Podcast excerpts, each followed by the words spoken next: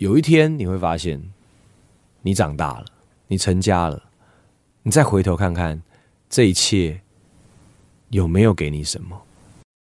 我的粉丝在长大之后觉得追我没有白追，我是我是希望我做到的是这样子。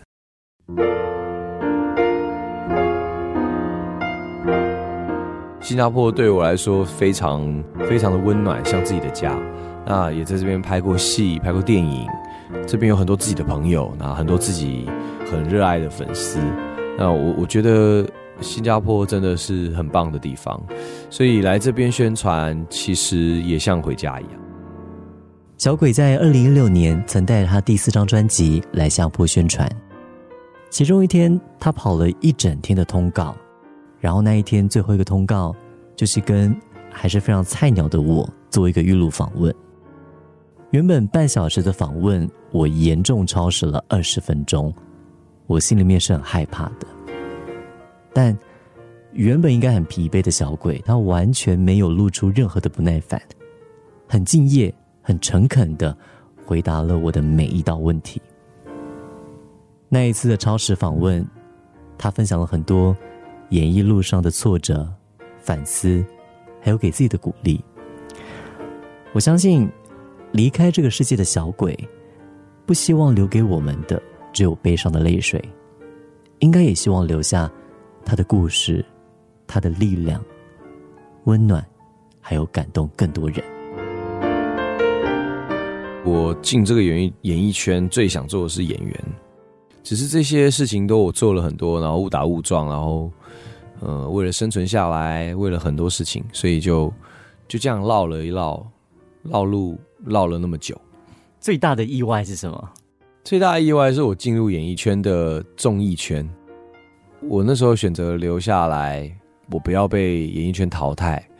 所以说发完片之后，我没有戏演，我要留下来，所以我决定去综艺圈闯一闯。那也误打误撞有。也算是有有运气啦，运气好，然后进入了百分百，成为主持人。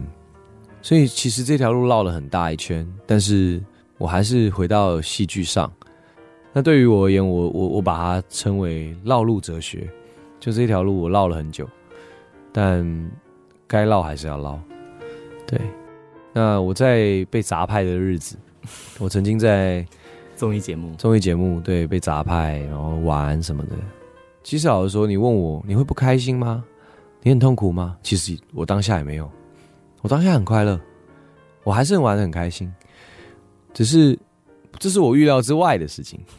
但年轻的时候的我，其实玩的还是挺开心的啊。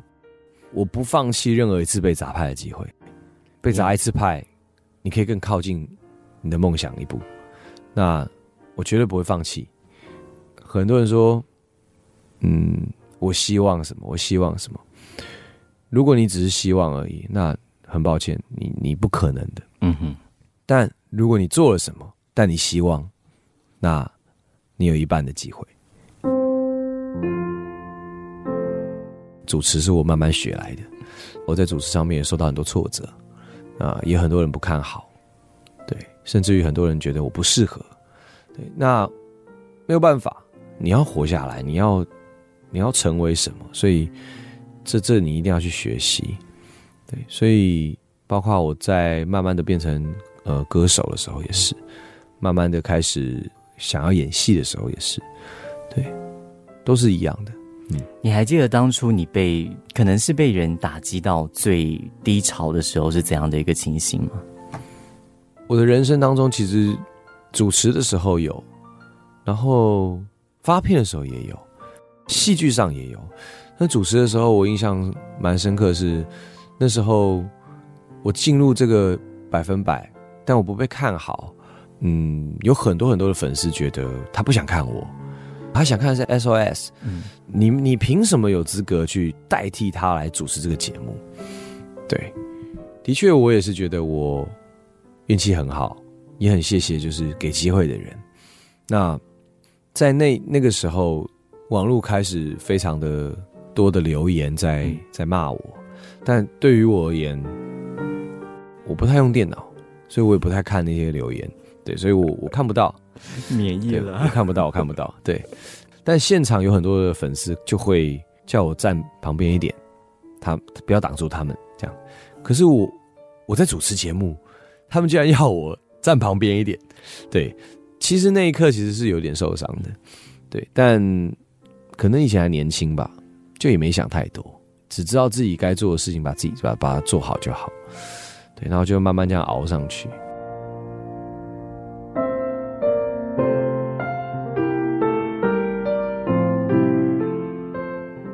第二章的签名会人很少，那我那时候很挫折，我觉得我前面的累积难道是白费了吗？为什么第二张专辑的签名会这么少，人这么少？于是这个时候我有一个突然的不一样的体悟，我觉得很多时候你的成就跟你的希望是无法加成上去的，因为你觉得你做了那么多，那是你觉得。而不是大家都跟你一样觉得。那第一张人数很多，的确你很开心，你可以很开心。可是这不代表你第二张你的人数会比第一张更多，这不是加成上去的。那我那时候开始学习到了，就是什么是成功，那什么是失败，什么是挫折感。我开始慢慢的去调整自己的心情，于是我归咎出一个原因，就是。我没有自己的风格，嗯，对，在第二张专辑的时候，对我没有自己的风格。那黄鸿升一直都就是这样，他没有自己的风格，所以我开始慢慢寻找自己的风格到底是什么。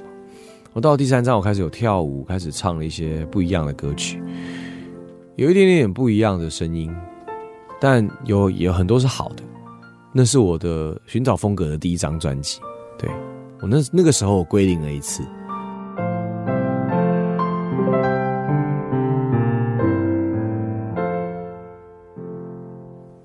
我觉得会比较很正常，嗯，因为这个世界上很多事情都是被比较出来的。你会拿我跟他比较，代表我们一定有相似的地方，在你眼睛里面投射出来的世界。呃，我自己有在做设计，那我通常会对色卡。疼痛色票里面有很多很多的色颜色，也许很多人对于颜色的敏锐度没有那么高，他们觉得三号的橘色跟四号的橘色没有差多少，觉得是一样的颜色。嗯哼，你不仔细看，其实他们会觉得都是橘色。所以也就是说，如果你要做橘色，那你就会跟都做橘色的人相做比较，那是很正常的事情。更仔细的说，就是我们的外形也好，或是可能长相，整个感觉是同一类的，那就会被比较，那就看谁是这一类的王，就是这样。对，那我觉得没有关系，因为这很正常，因为我们都是橘色。你自己不会给自己压力吗？当别人把你跟某一个艺人做比较的时候，我不会啊。我不会的原因是因为，我如果会有压力，是因为我觉得我自己都觉得我跟他很像，那怎么办？怎么办？他比我红，而且我又好像跟他真的很像，好像我又在学他。对，的确我是在学他的，所以人家被人家发现了，那我好紧张，怎么办？像像偷东西一样。嗯嗯。可是我不担心的原因是因为，第一我不觉得，第一我不觉得我跟他像。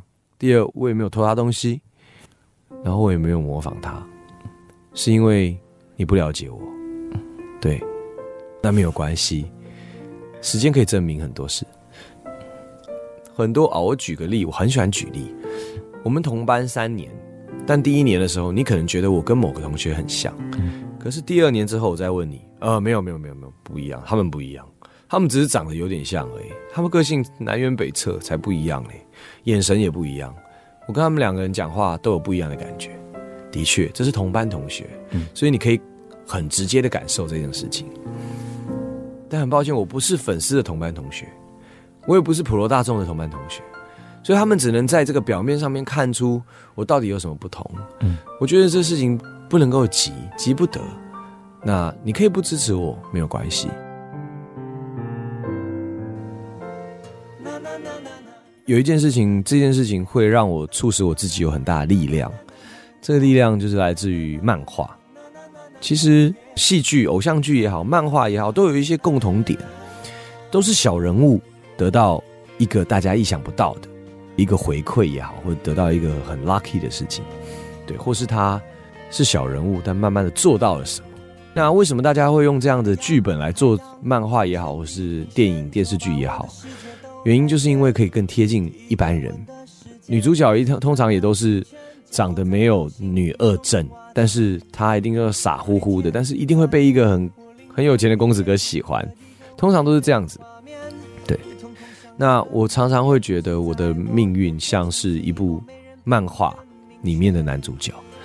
通常这个男主角，如果你是球类的运动的男主角，他一定不是最会打球的，他一定不是最有 sense 的天才。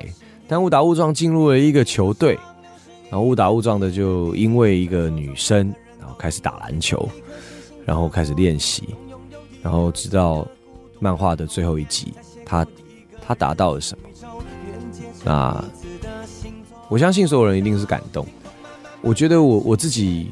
在我我人生当中，会用这样的例子，跟有一一亿本、一千万本、好多好多好多数不清的这种剧本，来砥砺自己，告诉自己，就是说，啊，如果你是一本漫画的主角，或是女主角，你很顺遂，那这本漫画好看吗？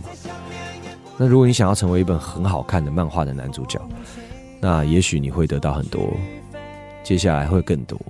但你一定要慢慢的把它做到，然后你要想象你的最后一集是很精彩的。我有一句自己的座右铭在提醒自己：你可以输在起跑点，你可以什么都可以输，但是你不能输在想法。你的想法输了，你在那一刻你觉得自己会输，那你就不可能赢。我不管别人觉得我是怎么样。当别人觉得我是怎么样的时候，我会告诉他：不管你觉得我是怎么样，我不是你想象的那样。对，因为在演艺圈里面有很多很多事情，绝对不能够做到百分之百的自己。嗯，对，不可能。对，所以即便是我现在做的这些事，我只是近乎可能性去做到我最贴近我自己，但不可能做完全的我，因为我还是艺人。对，所以。我现在慢慢的不会在乎别人觉得我是什么样的，可能小时候会很在意别人的感受这样子。对，我现在会尽量的做自己要表达的东西，就算别人不喜欢，或者是歌迷觉得，就算别人不喜欢也无所谓。其实也不是这样说，应该是说你喜欢，那我很感动，因为我做我想做的。喜欢的那一方好哇，很少十个。没关系，有这十个够了，我很感动。有一百个不喜欢，没关系，你们会理解的。有一天，再喜欢我也不迟。